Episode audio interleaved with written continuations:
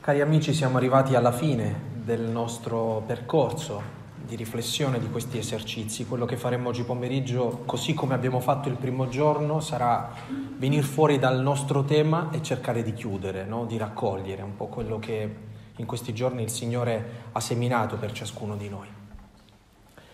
Abbiamo percorso in lungo e in largo la parola di Dio in questi giorni, così come, come, come Lui stesso forse ci ha, ci ha ispirato alla ricerca di questo sguardo diverso sulla nostra vita e sulla storia della salvezza, a partire dal non protagonismo, come una delle categorie più, più importanti, più interessanti, con cui non soltanto capire l'opera che il Signore compie, ma quello che il Signore continua a compiere nel cuore di ciascuno di noi, come questa categoria può cambiare la nostra vita spirituale, cioè nostro, la nostra relazione, il nostro incontro con Lui. Volutamente il, il basso continuo che ha accompagnato tutta la musica di queste meditazioni è stato Gesù. Ma questa mattina vorrei parlare di lui in maniera esplicita, lui che è il protagonista. In che senso ci insegna il non protagonismo che ci salva?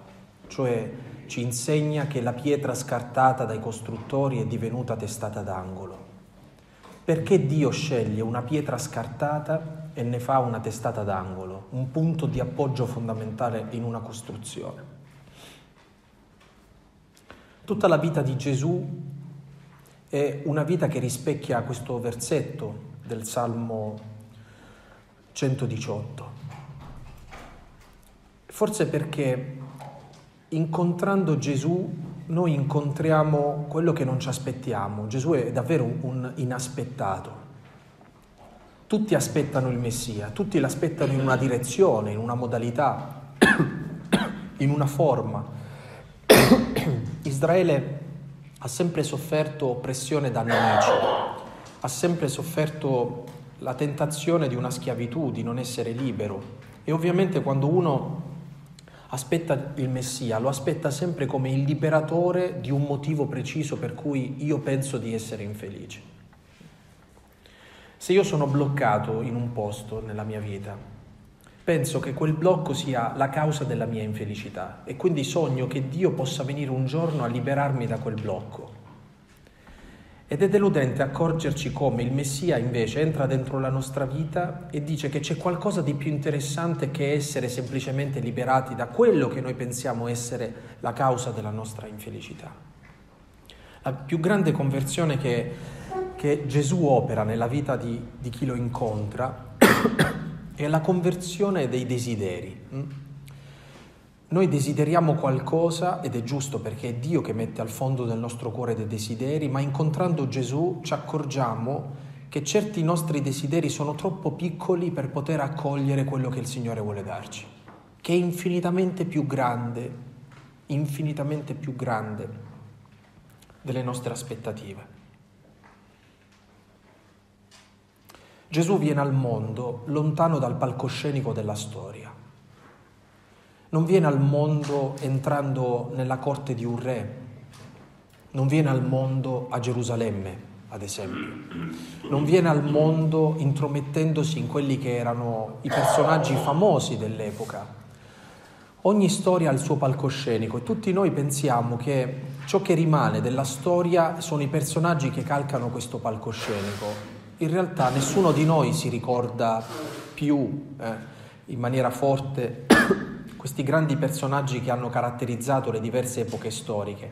Che cos'è che ci ricordiamo? Ci ricordiamo di persone significative che magari in quel momento sembrava essere dei personaggi secondari, scartati, ma che poi con la storia ci siamo accorti essere stati più importanti di tutti gli altri.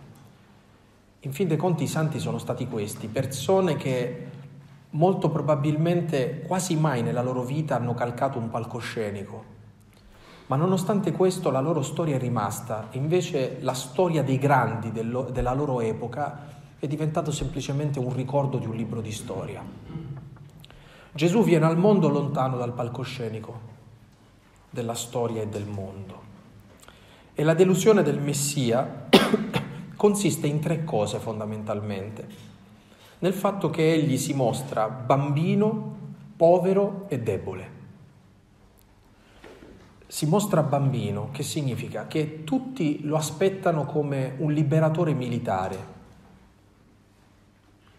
come qualcuno, qualcuno che di pratico entra nella vita di una persona e con un gesto, con, una, con, un, con un, atto di forza riesce a liberarci da, da, dalla nostra oppressione, dai nostri problemi.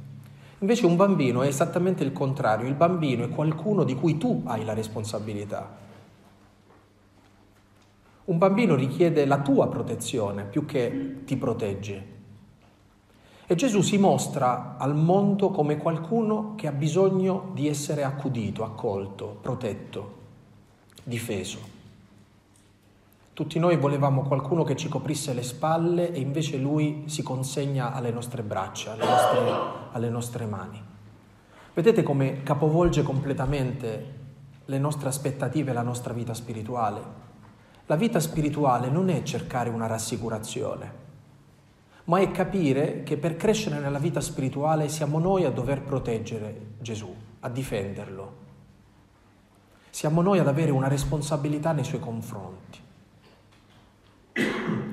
Senza Maria e senza Giuseppe questo bambino è spacciato. Senza l'aiuto umanissimo di alcune persone, questo bambino può fare una brutta fine. Costantemente questo bambino rischia di fare una brutta fine.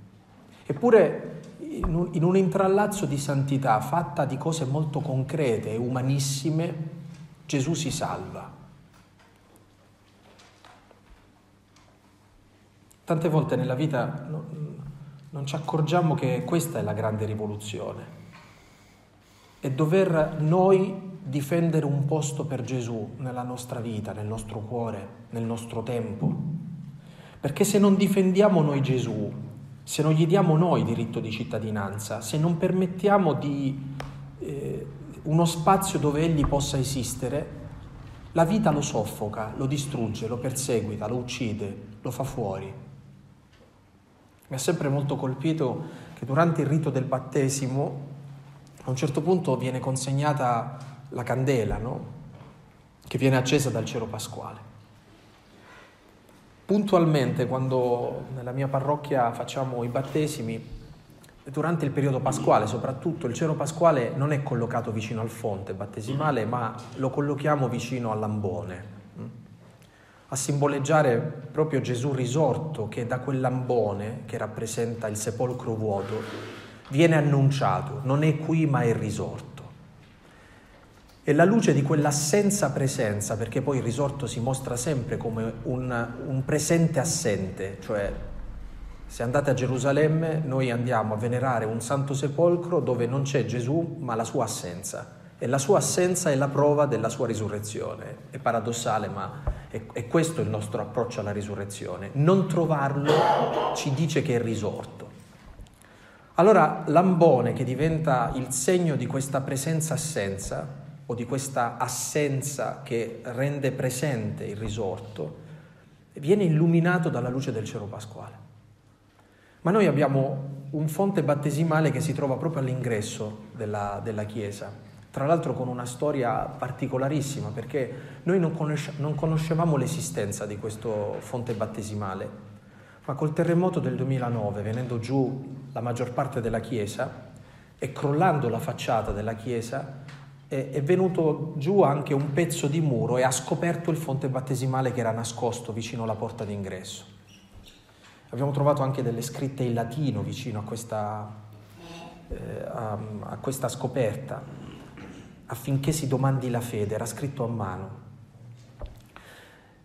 E, e quindi da sempre abbiamo pensato che la cosa migliore sia di nuovo ricollocare il rito del battesimo all'ingresso della Chiesa, perché come un catecumenato che ci porta man mano all'altare, avvenisse così anche per il battesimo. Ma vi sto descrivendo eh, la, la, la, mia chiesa eh, non per fare pubblicità e invitarvi, anzi venite all'Aquila, è una città bellissima, ma per dirvi che molto spesso capita che proprio mentre celebriamo il battesimo, quando dobbiamo andare a prendere la fiamma della, della candela accesa dal cero pasquale, mandiamo i papà. Imbranatissimi vanno ad accendere questa candela e siccome sono imbarazzati fanno tutto velocemente, no? E quindi scappano per accendere questa candela e poi corrono per tornare indietro, ma nel correre per tornare indietro si spegne la candela, no? Allora qualcuno un po' più furbo se ne accorge e mette una mano davanti, qualcun altro deve tornare un paio di volte indietro a riaccenderla. Ma quella fiamma rappresenta la fede. E com'è possibile che la fede è una cosa così fragile che può spegnersi? Ma è così che il Signore ci consegna la fede. La fede non è una certezza che non ha bisogno di essere difesa, è una certezza delicatissima che ha bisogno della nostra cura per non spegnersi. Se noi non esercitiamo una responsabilità nei confronti di quella fede, quella fede possiamo perderla. Quella fede si può spegnere e può condannarci a un buio fitto. Allora abbiamo bisogno ancora che qualcuno ci annunci di nuovo il Vangelo, accenda di nuovo la fiamma di quella fede. E la grande rivoluzione della vita spirituale è capire che la vita spirituale è un modo per difendere una delicatissima fiamma che ci permette di vedere al buio, ma che si consegna a noi in una infinita delicatezza. Pregare è un modo per eh, dare ossigeno a questa fiamma. La vita spirituale è una mano messa davanti a questa fiamma che la difende dal vento contrario, da tutto ciò che vorrebbe spegnere quella fede, quella speranza, quell'amore che ci viene donato. E questa è la prima delusione perché eh, tutti noi non vorremmo che la fede fosse qualcosa di così delicato, la vorremmo come qualcosa di incontrovertibile, qualcosa che si impone a noi nonostante noi. Invece Gesù ci invita alla responsabilità, ci invita a partecipare al dono della fede esercitando responsabilità nei confronti della fede. Quindi alla domanda si può perdere la fede? Sì. Alla domanda si può spegnere la fiamma della fede? Sì. Può morire Gesù, bambino? Sì. Se Maria e Giuseppe non lo difendono da Erode, sì. Se non lo difendono dalla chiusura delle locande, sì. Se non lo mettono al sicuro in un posto dove possa crescere e maturare in virtù, sapienza, grazia davanti a Dio e davanti agli uomini, sì. La grande domanda che dobbiamo portarci a casa è in che, in che modo, in che senso noi stiamo esercitando una responsabilità nei confronti di Gesù, in che modo lo stiamo difendendo. Lui che ha scelto il non protagonismo di un bambino e non il protagonismo di un generale d'armata per stare dentro la nostra vita. Questo Messia si mostra a noi povero. Povero significa che non può darci nulla di quello che normalmente il mondo ci dà che si mostra con le mani vuote, anzi dovremmo quasi dire, conoscendo tutta la vita di Gesù, che non soltanto si mostra con le mani vuote, ma con le mani forate dalla croce. Non ci dà niente di quello che il mondo promette. Il mondo promette sempre delle cose, Gesù non ci, non ci dà nulla di quello che ci promette il mondo. Ricchezza, gloria, potere non appaga la nostra sete di felicità con la moneta del mondo. Gesù è povero di questa moneta.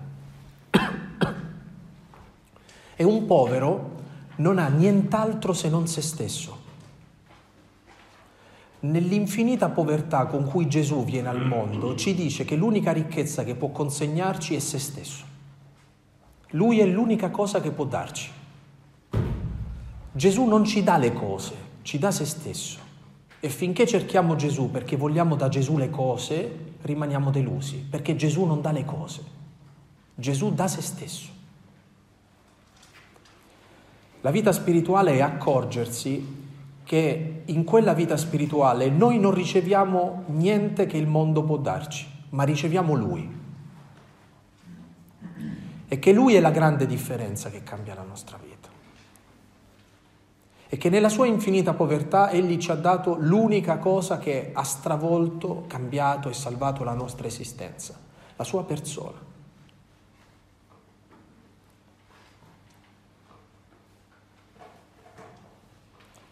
Il terzo modo che ha di venire al mondo questo Messia deludente è proprio la debolezza. È la debolezza che se da una parte abbiamo parlato di una fragilità che ha bisogno di essere difesa e di una povertà che ci dice che lui non può darci le cose ma se stesso, la debolezza è la grande prospettiva di vedere che il Signore ci salva attraverso quello di cui noi abbiamo più paura e più vogliamo fuggire dalla nostra vita, cioè dall'esperienza della croce. Gesù ci salva attraverso la croce, cioè attraverso un, un'esperienza di totale debolezza. Spero che possa aiutarvi così come a me aiuta molto spesso quando penso a questa categoria deludente di Gesù una pagina di San Paolo che trovate nella prima lettera ai Corinti, prima Corinzi 1, capitolo 1, versetti 17-31. Prima Corinzi 1, versetti 17-31. Dice Paolo, Cristo infatti non mi ha mandato a battezzare, ma ad annunciare il Vangelo, non con sapienza di parola, perché non venga resa vana la croce di Cristo. Che tradotto significa? Annunciare il Vangelo non è convincere qualcuno con una retorica, con un'idea che, a cui tu non puoi più eh, dire no, non è così. Ma l'unico modo di annunciare il Vangelo è annunciare la croce e annunciare una sapienza che uno sguardo, una conversione, un guardare la vita da un'altra prospettiva, che è proprio quella della croce, che è la prospettiva che noi non vorremmo mai abbracciare, la prospettiva a cui noi scappiamo sempre, ogni giorno della nostra vita, noi preghiamo il Signore perché ci salvi dall'esperienza della croce. E quando incontriamo una croce, ci ribelliamo a quella croce. La parola della croce, dice Paolo, infatti, è stoltezza per quelli che si perdono, ma per quelli che si salvano, ossia per noi, è potenza di Dio. Cioè, in quell'esperienza di infinita debolezza si manifesta l'onnipotenza di Dio.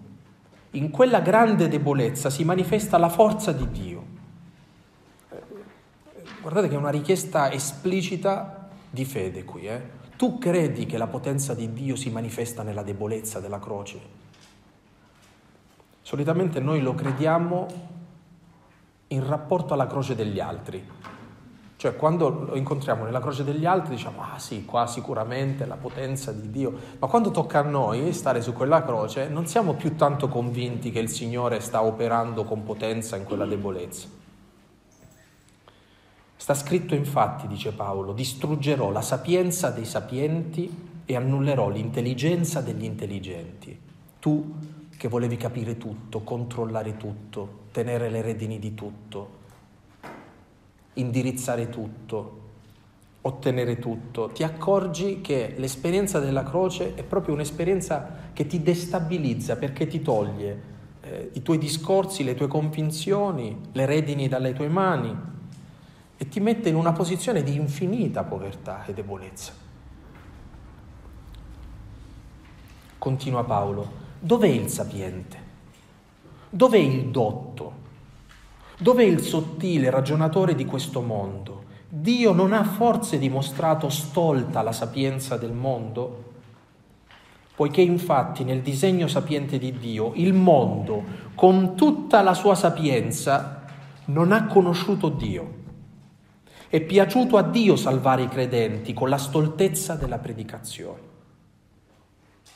E mentre i giudei chiedono segni e i greci cercano sapienza, noi invece annunciamo Cristo crocifisso, scandalo per i giudei e stoltezza per i pagani. Allora dice, il mondo con tutta la sua intelligenza, con tutta la sua filosofia, con tutti i sottili ragionatori del mondo, non sono riusciti a conoscere l'unica cosa che conta, cioè che Dio è nostro Padre, che Dio ci ama, che noi siamo voluti, amati e che ci portiamo addosso un destino di vita eterna perché è uno sguardo di amore che cambia e salva la vita con la testa, con le nostre forze, con, tutte, con tutta la nostra sapienza, noi non abbiamo conosciuto l'unica cosa che può salvarci la vita. E dice Paolo, è piaciuto a Dio invece annunciarci questo non attraverso la nostra forza e la nostra intelligenza, ma attraverso l'esperienza di uno che ha perso per amore nostro, che è morto per amore nostro, che si è lasciato crocifiggere per amore nostro. E questo per un motivo molto semplice. Se tu cerchi segni o discorsi convincenti, ti trovi nella posizione dei giudei e dei pagani, dice Paolo. Mentre i giudei chiedono segni e i greci chiedono sapienza, noi invece annunciamo Gesù crocifisso.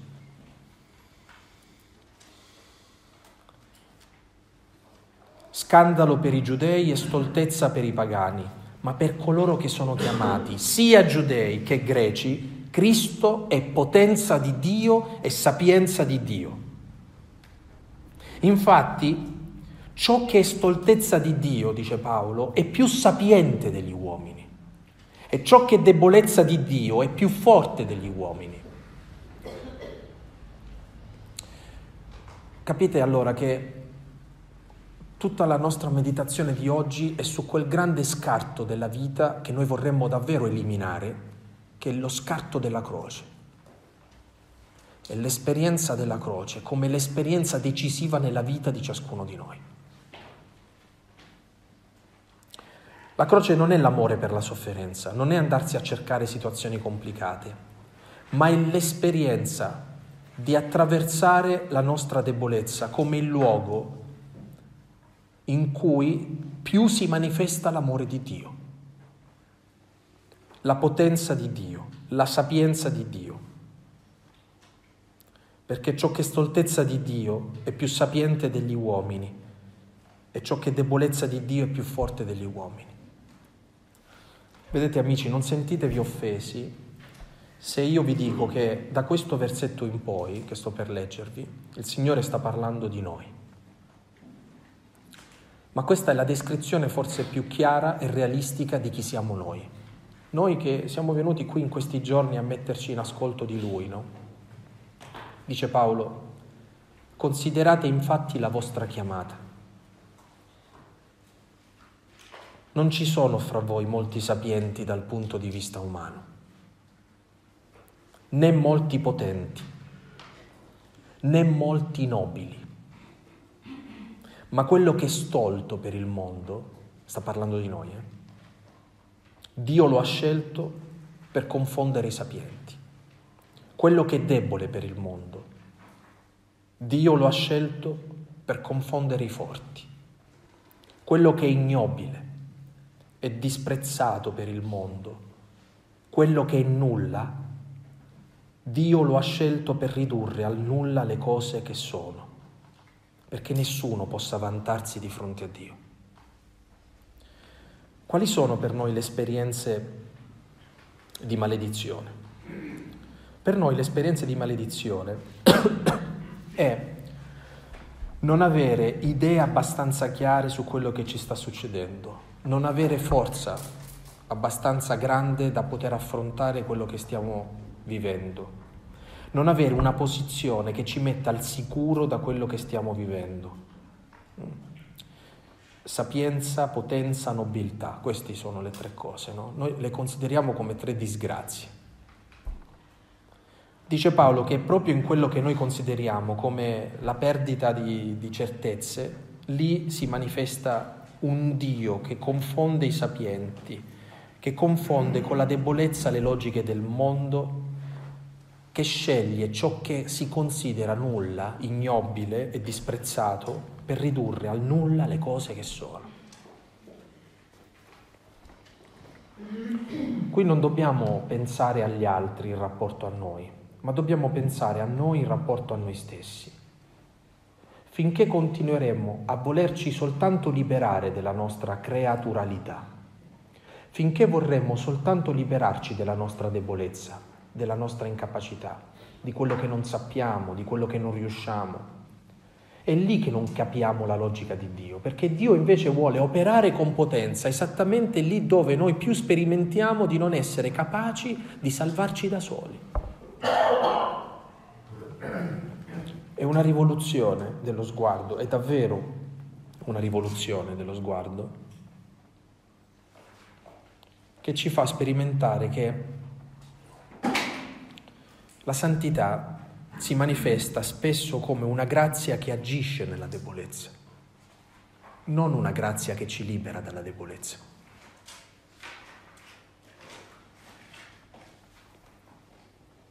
È in questo senso che dobbiamo far emergere la nostra santità, non liberandoci di noi, illudendoci che se diventeremo il nostro io ideale, no?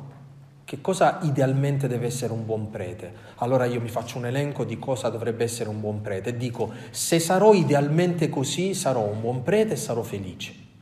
Quindi qual è il problema? È l'io reale, cioè quello che io sono in questo momento. Se io mi libero dalla mia realtà per diventare la mia idealità, penso che in quel modo sarò santo. Ma questa non è la santità cristiana. La santità cristiana è la manifestazione della potenza di Dio in questo momento così come siamo e far emergere la sua potenza nella nostra debolezza. E quando? Quando noi spalanchiamo la nostra esperienza umana fino al punto che la grazia di Dio non ci fa più essere in conflitto con la nostra debolezza, ma ce lo fa sperimentare come un luogo privilegiato di intimità con il Signore.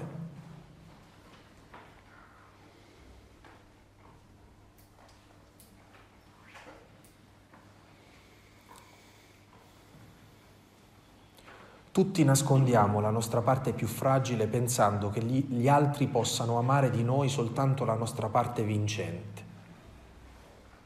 E quando troviamo che la vita cambia, quando incontriamo una persona, ad esempio, che ci vuole bene per quello che siamo e non per quello che gli altri pensano di noi. Quando tu ti senti guardato e amato per quello che sei e non per quello che dovresti essere o per quello che hai messo a credere agli altri di te stesso, questo è assolutamente liberante nella vita di una persona. Gesù sa benissimo chi siamo, lo sa e vuole che il suo amore ci raggiunga per quello che siamo. Ma è lì la nostra ribellione.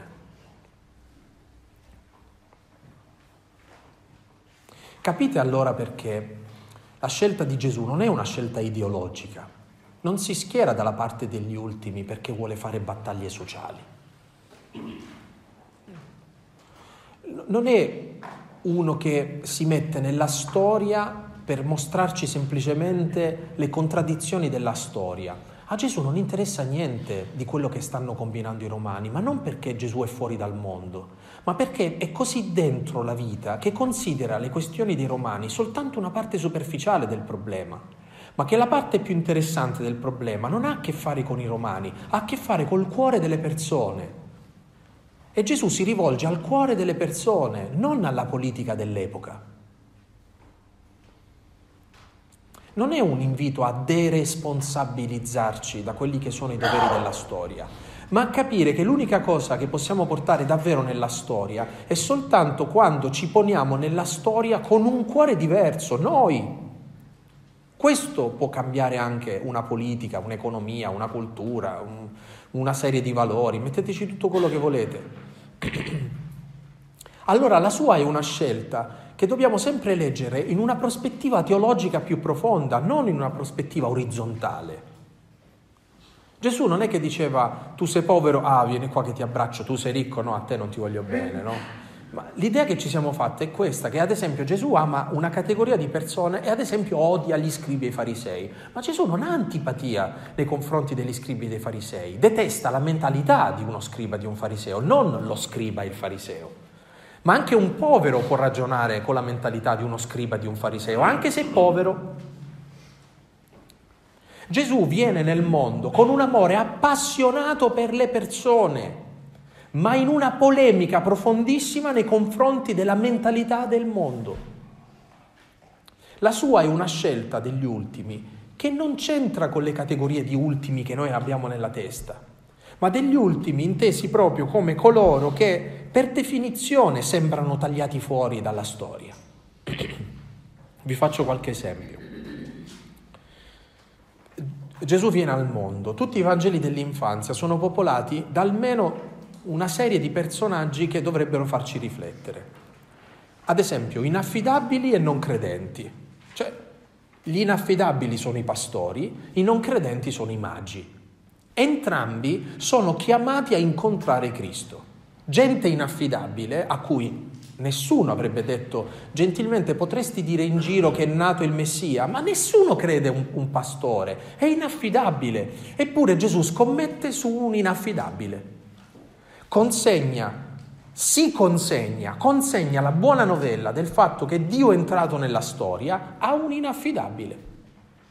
Si mostra come Dio a uno che non è credente, i magi che arrivano a lui per ragionamenti, per calcoli astrali, eh, sbagliando strada, domandando alle persone sbagliate, ma conduce questi non credenti a un incontro che cambia la vita di queste persone.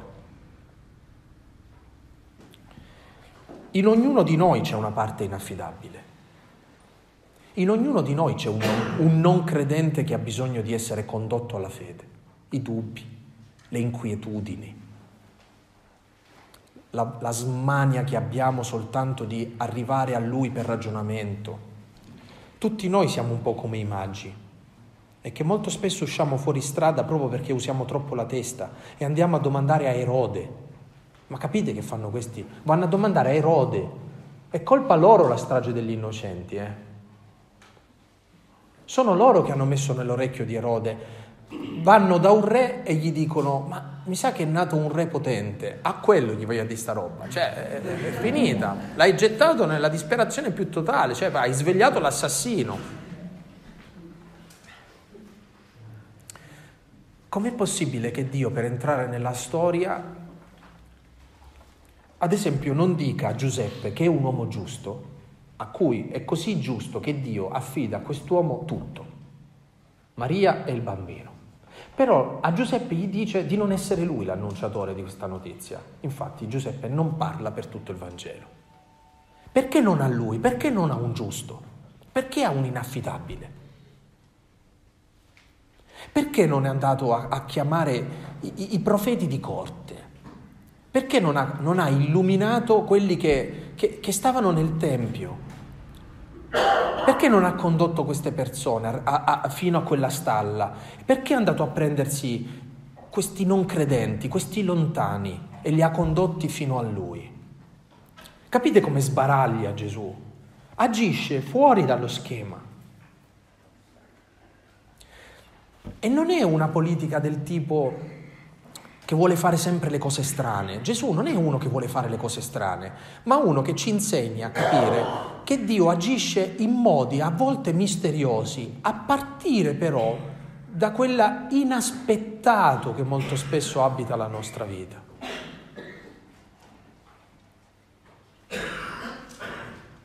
Cristo può cambiarti la vita non a partire dalla tua preghiera, ma a partire dai tuoi peccati. Questo è scandaloso, capite? Che un'ora di adorazione eucaristica forse non vi cambia la vita, ma l'esperienza di un peccato tremendo forse vi può cambiare la vita. E, è Dio. Chi siamo noi per dire no, non è così? Lo schema ci ha insegnato che non è così.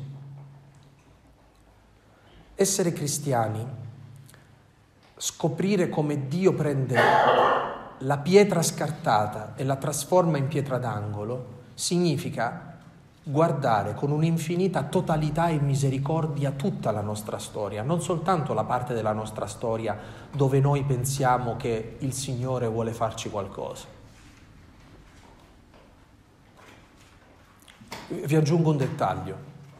Vi è mai capitato in alcuni momenti della vita di sentire, proprio come un dono, un'intimità profondissima con il Signore?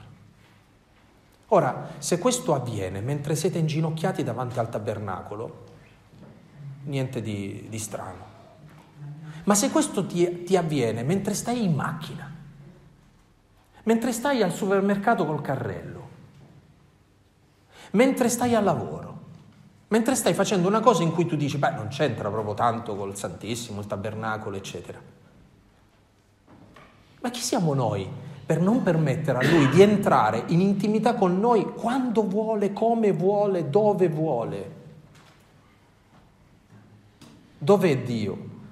Diceva il catechismo di San Pio X. In cielo, in terra, in ogni luogo, non in qualche luogo, in ogni luogo. Allora capite perché Gesù in tutto il Vangelo ci dice che dobbiamo stare svegli, desti, dobbiamo essere vigilanti, attenti. Che cos'è la vita spirituale? Siate pronti, come quelli che devono subito accogliere il padrone quando torna a casa, lo sposo quando torna dalle nozze, per accoglierlo subito, appena egli arriva. Essere pronti, non è forse questa una caratteristica della vita spirituale che si costruisce attraverso questa logica diversa, dello scarto che diventa la cosa più importante? Quando vuole Lui, quando meno te lo aspetti, Egli arriva e tu devi essere disposto ad accoglierlo.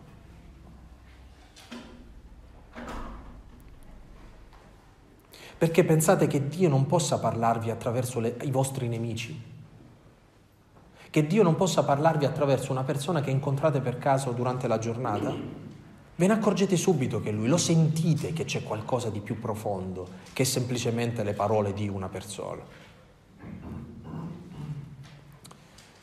Questo ci mette nella prospettiva di, di dire che il Signore viene a noi in ogni uomo, in ogni tempo.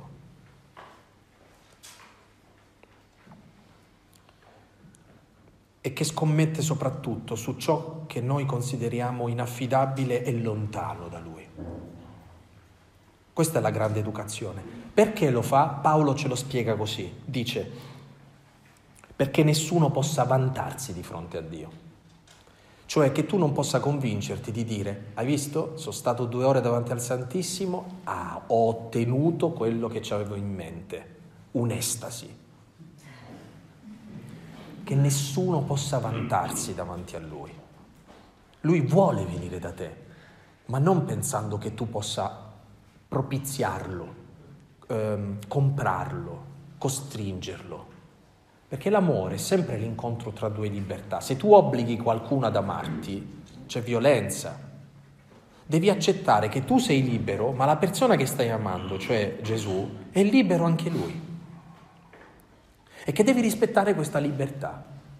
E che molto spesso la vita spirituale è sperimentare questa libertà di Dio che ti dice che Lui vuole venire a te, ma non in modo tale che tu possa vantarti dicendo eh, l'ho bloccato, l'ho incastrato. Ancora, tutta la vita di Gesù non è fatta solo di successi e di applausi, e non soltanto perché va a finire male, e va a finire sulla croce, ma perché durante tutta la predicazione di Gesù cresce da una parte l'audience intorno a lui, ma cresce anche il malcontento. Tutto il Vangelo è attraversato da quelli che lo accolgono e quelli che lo rifiutano. Scribi, farisei, samaritani, discepoli. Vi ricordate i discepoli che lo seguono? A un certo punto lui comincia a fare questi discorsi profondissimi e eh, radicali sul pane disceso dal cielo, io sono questo pane, chi mangia la mia carne, a un certo punto è duro per la gente e se ne vanno. Gesù è costantemente accolto e rifiutato. Pensate ai demoni che professano la loro fede, che hai a che fare con noi, santo di Dio, fanno una professione di fede ma si sentono rovinati da Gesù. Sei venuto forse a rovinarci? Lo implorano non di incontrarlo, ma di essere mandati in una mandria di porci. Preferiscono andare in una mandria di porci che incontrare il Signore. Sono tormentati da quell'incontro. Dentro di noi ci sono molti demoni, molti scribi, molti farisei, molti samaritani. Vi ricordate il villaggio di quei samaritani che gli mandano a dire gentilmente non passare da qua? I devoti e zelanti discepoli, tra cui il contemplativo Giovanni, dicono vuoi che preghiamo perché inceneriscano questi abitanti? Gesù dice non avete capito niente.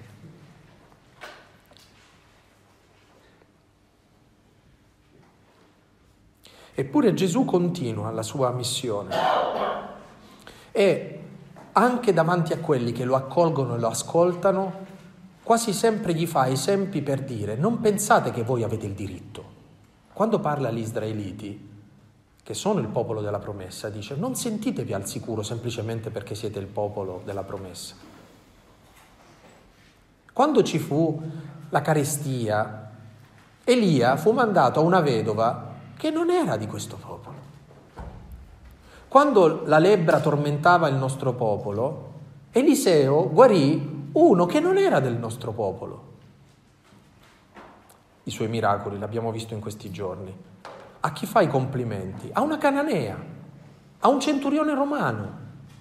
Costantemente dice, nessuno può andare davanti a lui e dire io ho il diritto. Perché, ricordatevi, la modalità di scelta, la modalità di scelta di Samuele del nuovo re di Israele dopo Saul, no? Entrando in casa di Jesse e trovandosi davanti al primogenito, dice certamente io mi trovo davanti al nuovo re. E Dio gli dice ti sei sbagliato, perché l'uomo guarda l'apparenza, io guardo il cuore. Il cuore è una faccenda che non si vede, perché il cuore è una parte intima di noi. Allora non quello che si vede di noi, ma quello che non si vede di noi il Signore vede. Capite a che conversione noi siamo chiamati? Dice, ma io sono prete, è sicuro? No, non è sicuro perché sei prete. Ma io sono una religiosa, questo è sicuro? No, non è sicuro. Ma io sono un battezzato, vado, sono un laico, vado a messa tutte le mattine, non è sicuro. Non puoi andare lì dicendo io ne ho il diritto per questo e quest'altro motivo.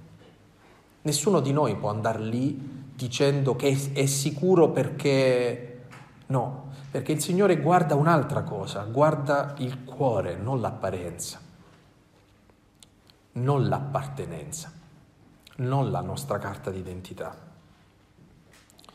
E se fa una scelta per i poveri, gli ultimi, gli inaffidabili e i lontani, e per i peccatori, lo fa perché queste persone solitamente hanno rinunciato, anche per disgrazie loro personali, a fidarsi troppo della loro immagine esterna e quindi sono più disposti a un ascolto, sono più disposti ad avere il cuore orientato a Lui.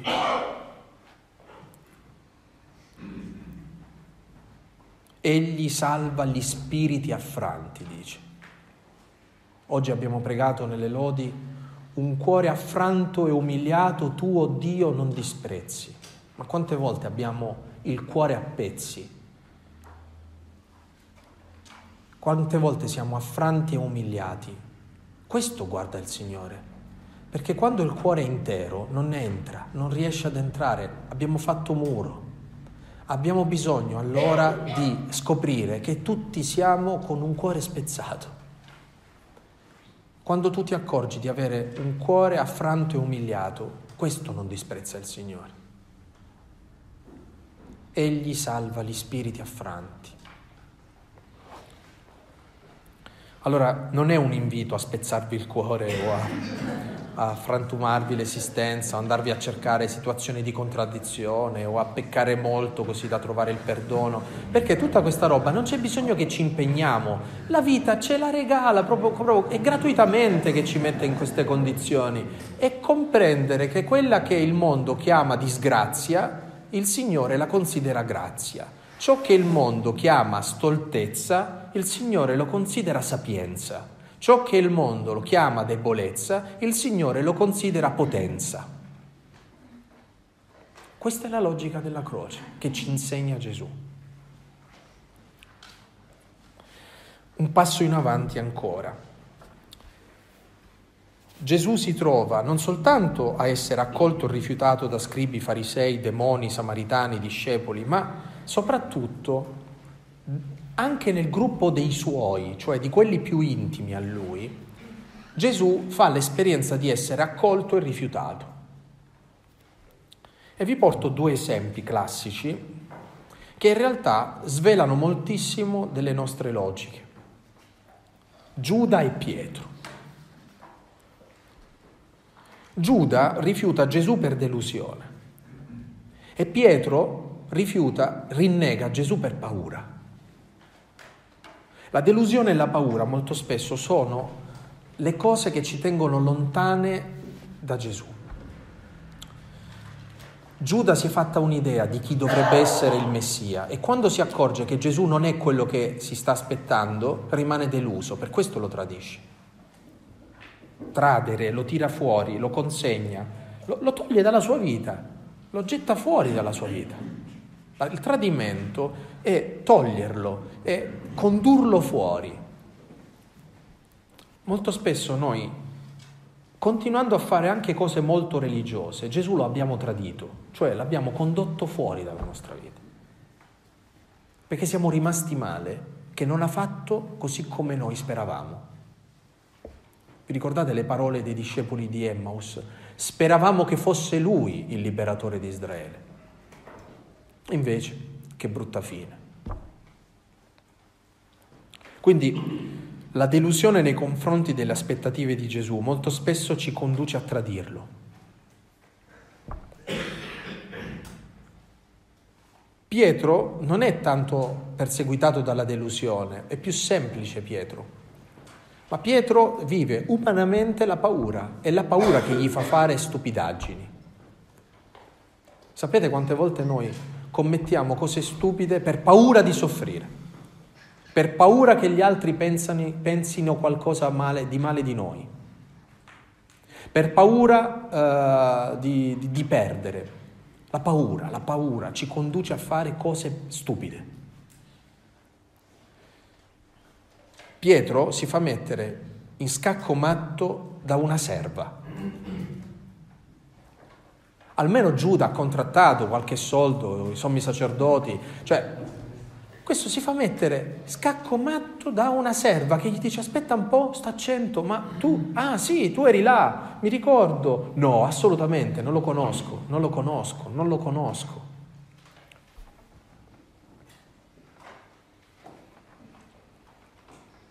Perché? Perché Pietro ha paura di morire, Pietro ha paura di finire in croce, Pietro ha paura della logica che Gesù ha annunciato. Se hanno trattato così il legno verde, che ne sarà di quello secco? Un discepolo, aveva detto Gesù, non è di più del maestro. A voi non capita perché ho, ho la percezione di un, un alto livello di santità, no? Però la gente a volte ha molta paura di pregare dicendo al Signore sia fatta la tua volontà. Perché pensiamo sempre che c'è qualche fregatura quando tu gli dici sia fatta la tua volontà. Dice sia fatta la tua volontà con moderazione. Eh? Alla Sant'Agostino no? che diceva Signore aiutami a convertirmi non oggi, proprio oggi, no? in generale un giorno nella vita, piano piano, piccoli passi. Eh. Abbiamo tutti paura di essere condotti sulla via della croce, ma il problema, eh, lo sapete qual è? È che noi siamo convinti che sia il Signore a condurci in croce. No, è il Signore che ci viene a pescare dall'esperienza della croce, non è Lui a, a, a volere la croce dentro la nostra vita.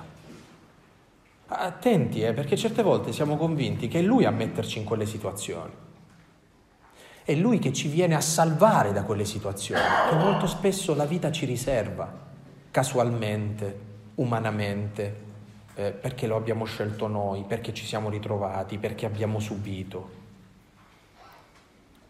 Egli viene a dare significato a una cosa che significato non ha.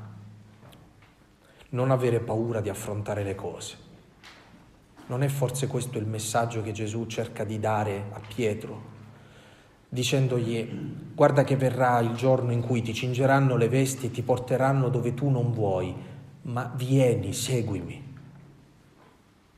è che a volte la vita ci mette nelle condizioni di fare quello che non vogliamo, di trovarci con le vesti cinte da qualcun altro. E il Signore ci dice, non domandarmi di liberarti da queste persone, invece tu seguimi in quella situazione. Arriva un momento in cui tu non chiedi più di essere salvato da una circostanza. Arriva il momento in cui la tua vita spirituale ti porta a pregare in questo modo. Fammi santo, Signore, in questa circostanza. Fammi santo. Non ti chiedo di togliermi, non lo so, questa malattia. Aiutami a farmi santo in questa malattia. Non ti chiedo di togliermi questa contraddizione, aiutami a farmi santo in questa contraddizione. Cioè voglio seguirti adesso che più non conviene, non ho più paura di perdere, perché io sono con te, ti seguo. Tu vieni e seguimi, dice Gesù a Pietro.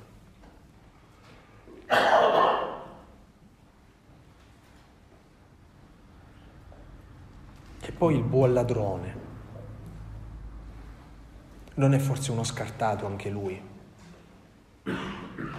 Si trova lì, forse casualmente, quanta gente avranno crocifisso i romani? Eppure in quel momento quest'uomo che, di cui non sappiamo nulla, non sappiamo quello che ha combinato, possiamo intuire se è finito lì e qualcosa l'avrà fatta di grave. La sua vita sbagliata, anche perché lui dice, quando parla con l'altro ladrone, dice noi siamo qui per una giusta condanna. Egli non ha fatto niente invece. Ma quel buon ladrone che per uno scarto di una vita sbagliata.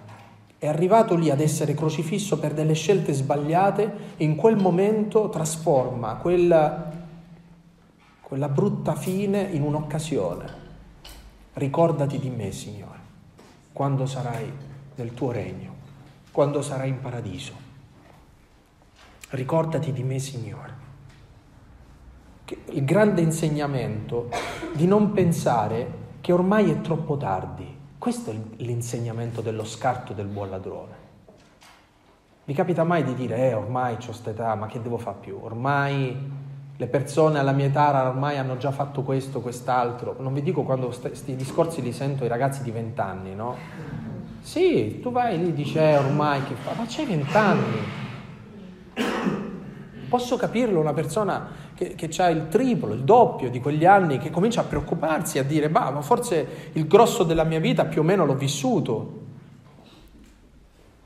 Ma qual è la lezione immensa di questo scartato, di questa pietra scartata che è il buon ladrone? Non è mai troppo tardi. Possiamo sempre dire al Signore di ricordarsi di noi, perché chi è il Signore se non quello che ci dice che non è mai troppo tardi? Mai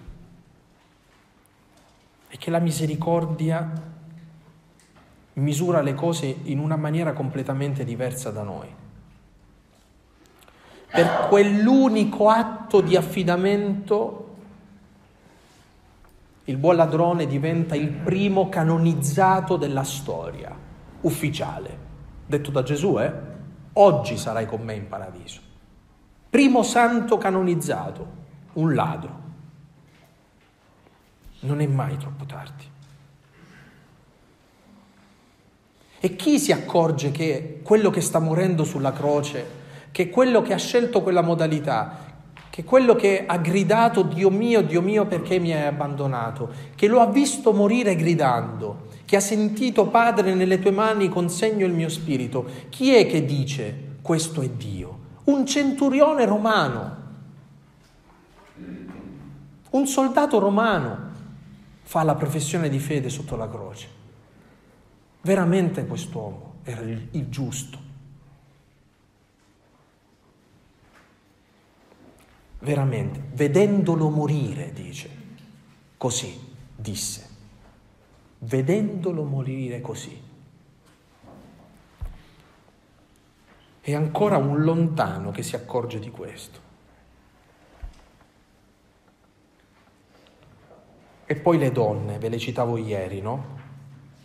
Le non protagoniste che Dio sceglie per essere presenti nei momenti più importanti della, del cuore del Vangelo. Sono loro piantate sotto la croce, sono loro ad accompagnare quel feretro dentro il sepolcro, sono loro ad assistere alla risurrezione. I primi sintomi della Pasqua hanno a che fare con queste donne.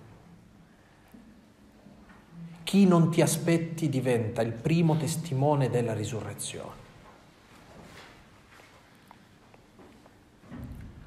Quanto scarto che Dio ha trasformato nella storia di salvezza. Quante pietre, quante pietre scartate. Il Signore ha fatto diventare testate d'angolo. Allora, capite perché tutti questi giorni hanno messo in bocca a noi quelle parole di lode di cui parlavamo, non sono più parole di supplica, parole di richiesta, parole di spiegazione, ma parole di lode. Una lode che riesce a rileggere con sapienza tutta la storia. Dice così il Salmo 118. Rendete grazie al Signore perché è buono, perché il suo amore è per sempre. Dica Israele, il suo amore è per sempre. Quante volte noi dobbiamo ripetere a noi stessi, l'amore del Signore è per sempre, non viene meno, anche se senti che non c'è niente, Lui non viene meno. Il suo amore è per sempre. Dica la casa di Aronne, il suo amore è per sempre.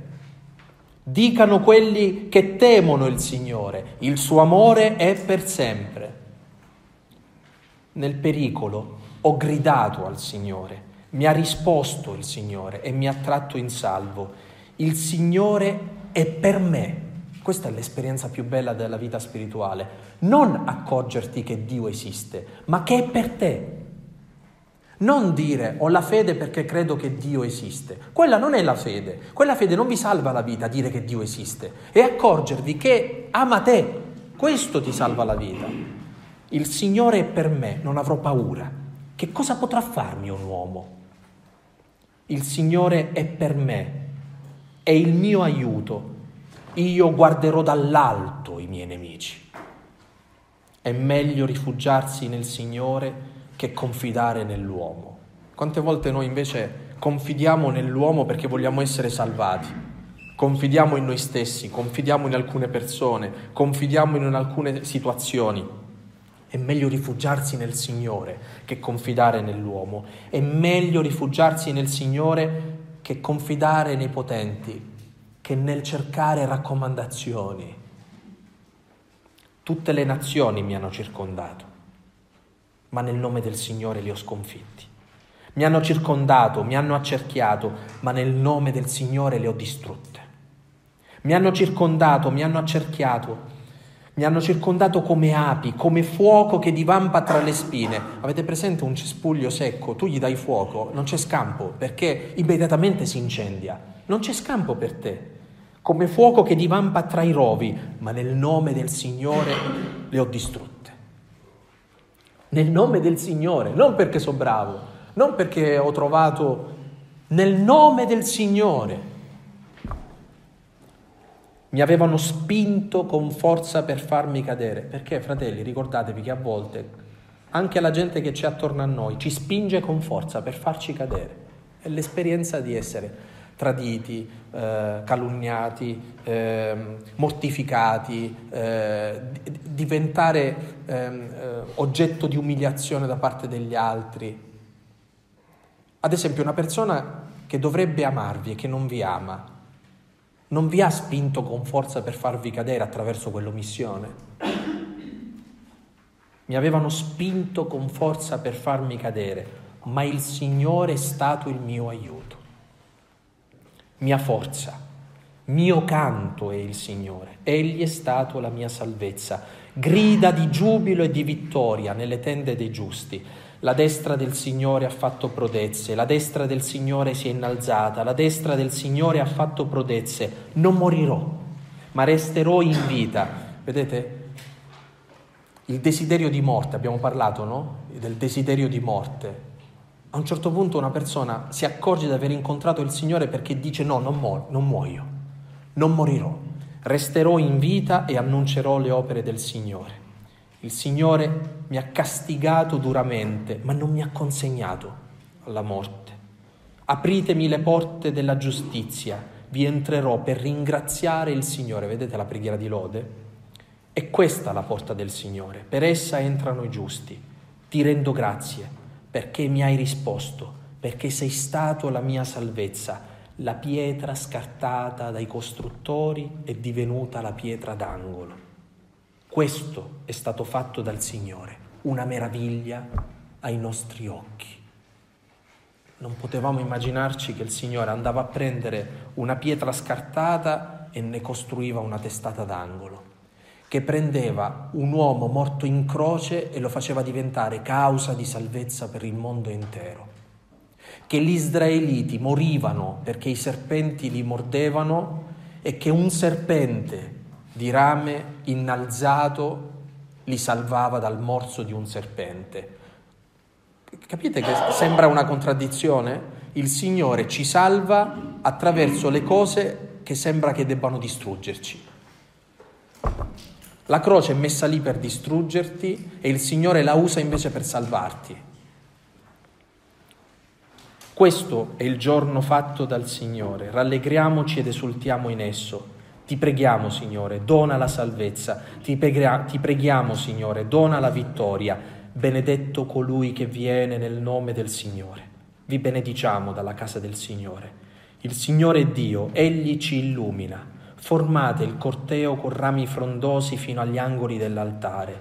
Sei tu il mio Dio e ti dico grazie. Sei il mio Dio e ti esalto. Rendete grazie al Signore perché è buono, perché il suo amore è per sempre.